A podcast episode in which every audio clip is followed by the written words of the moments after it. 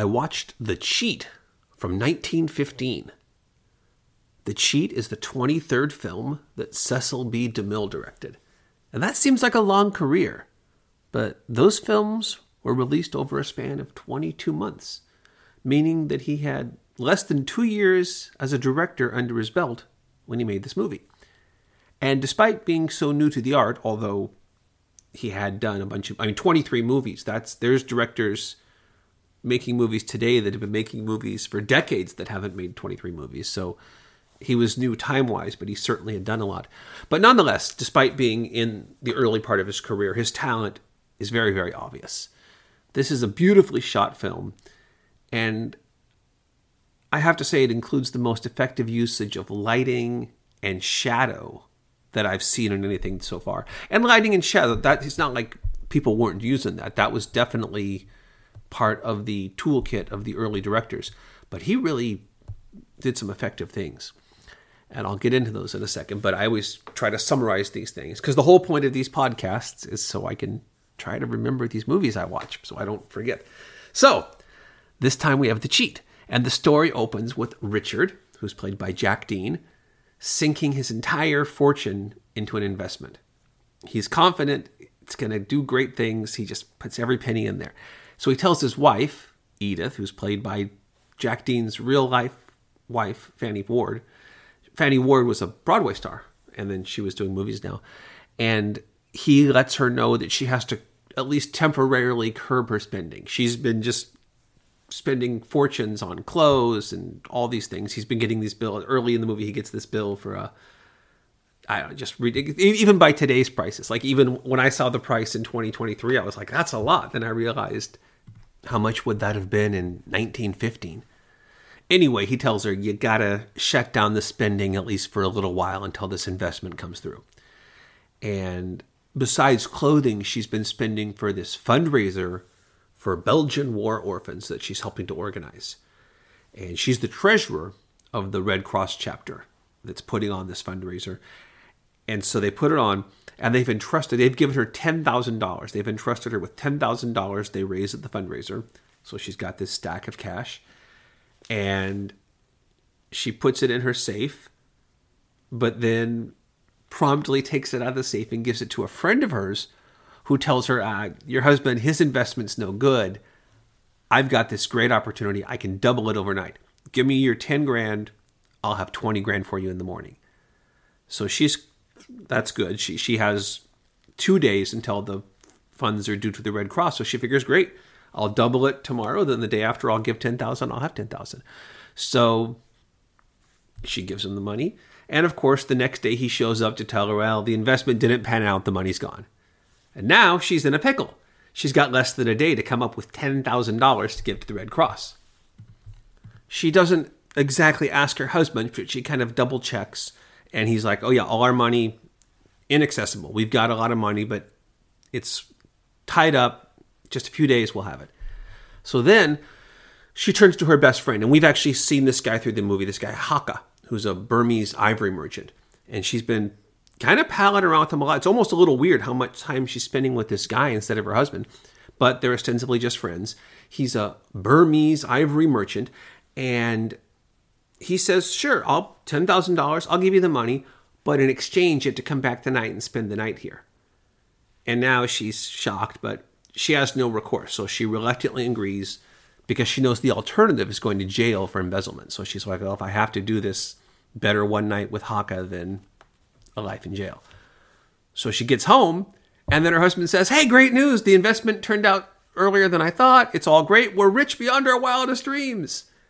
She's like, Oh no. So she says, Can I get $10,000 to cover some money I lost in a game of bridge? And he's like, Yeah, sure, whatever. So he writes her a check. And when she goes to Haka that evening for their assignment, whatever you want to call it, um, she gives him the check and says, Here, here's the here's your ten thousand back. But he refuses. He's like, no, we made a deal. I don't want ten thousand dollars. I want you. So she tries to run away, and he locks her in the room. There's a struggle. At one point, he picks her up. Earlier in the film, he was showing someone. He's when he imports the ivory, he always brands the bottom of the whatever the ivory piece is. He says, "This way, I know it belongs to me." So he actually picks up the red hot brand and he brands her because I guess in his mind she belongs to him. And there's a struggle. She comes across his gun and she shoots him. As that's happening, her husband shows up. He was a little suspicious about this alleged bridge game dead, so he's trying to find his wife. He goes to her friend Haka's house. He quickly assesses the situation and he sends his wife away. When the police come, he says, I shot Haka.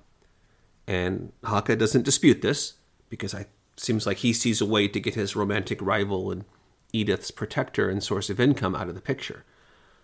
There's a trial, and in this trial, even though he could easily turn his wife in, he maintains his guilt, but he won't offer a reason. They keep saying, Well, why did you shoot Haka? And he won't give a reason. When he's convicted and sentenced to death or life in jail, whatever it is, Edith finally can't take it. She bursts forth and she tells the truth. And she shows the brand on her shoulder as proof. When why did you do it? She shows the brand, and then the judge dismisses the case, and Richard and Edith leave together. So happy ending. Uh, when this movie was first released, the villain was actually a Japanese ivory merchant, but there were protests by Japanese Americans. So when it was re-released in 1918, DeMille made the change from Japanese to Burmese. So the version that survives today, at least the only one I could find, is the one where he's now Burmese. They changed his name too. Uh, so he's got a Burmese sounding name. But nationality aside, the character was played with extraordinary aplomb by the Japanese actor Sessue Hayakawa. And this became his breakthrough role to stardom. He became Hollywood's first Asian matinee idol and the first non white international movie star. I found a quote from Stephen Gong, who was the executive director of San Francisco's Center for Asian American Media, and he wrote, The film caused a sensation. The idea of the rape fantasy, forbidden fruit, all those taboos of race and sex, it made him a movie star, and his most rabid fan base was white women. So we finally have a, at least in the movies I've seen, our first non white movie star. Up for debate is whether the film is racist or not. Some are going to, of course, say it is because the villain is played by an Asian actor. But I'd counter by saying that the race is never made a focal point of the film. In fact, it, he, if he was white, it wouldn't, you wouldn't change anything in the film. He might not be a Burmese ivory merchant. He might have to be a French ivory merchant or whatever. But he's just a dude. He could have been Turkish or Belgian or American, whatever. And he's clearly an accepted member of the upper class in the film. He's at the parties, he's at the fundraisers. He's just they treat him like a a normal dude. No one objects to his presence. No one treats him any differently due to his nationality. Even at the trial, there's never any sense of like, well, you shot him, but he's you know, it was just so to me, it was almost a little surprising because when I started watching it, I thought maybe there was going to be some kind of, as people say, a cringy thing, or he's going to, but no, he was just a, just a, a villain being played by a Japanese actor uh, more noticeable to me than anyone's race, and this is what I started with, is DeMille's pioneering use of what's called the Rembrandt lighting.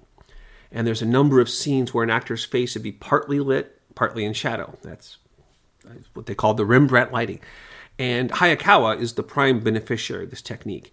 There's a lot of scenes, but there's great scenes with him, kind of this brooding villain, and it just it works extremely well there's many of these lengthy shots from an immobile camera that are augmented by this incredible lighting. I watched this on a DVD, which includes a second Cecil B. DeMille film called Manslaughter, which I'll watch later in the chronology. You can purchase your own copy if you want to click on the picture below. And I want to point out, on the advice of a few people, I have created an Amazon Associates account. So if you do buy something from Amazon using my link, I might get a couple pennies. I'm not optimistic. Somehow, I don't think anyone is going to be buying DVDs of silent movies because of my podcast. But you never know. I may get a few nickels here and there. The Cheat is also available on Amazon Prime, where it's free for Prime members, at least right now. Those things change. I took a look at that, and the quality of the film is solid.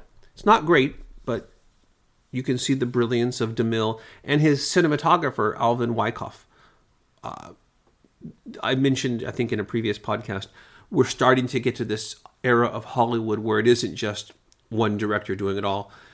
DeMille and Wyckoff, like we all credit DeMille because he directed it, but I think this Alvin Wyckoff is as much responsible for how beautiful this movie looks. So I'm going to try to pay more attention to not just the director from here on out.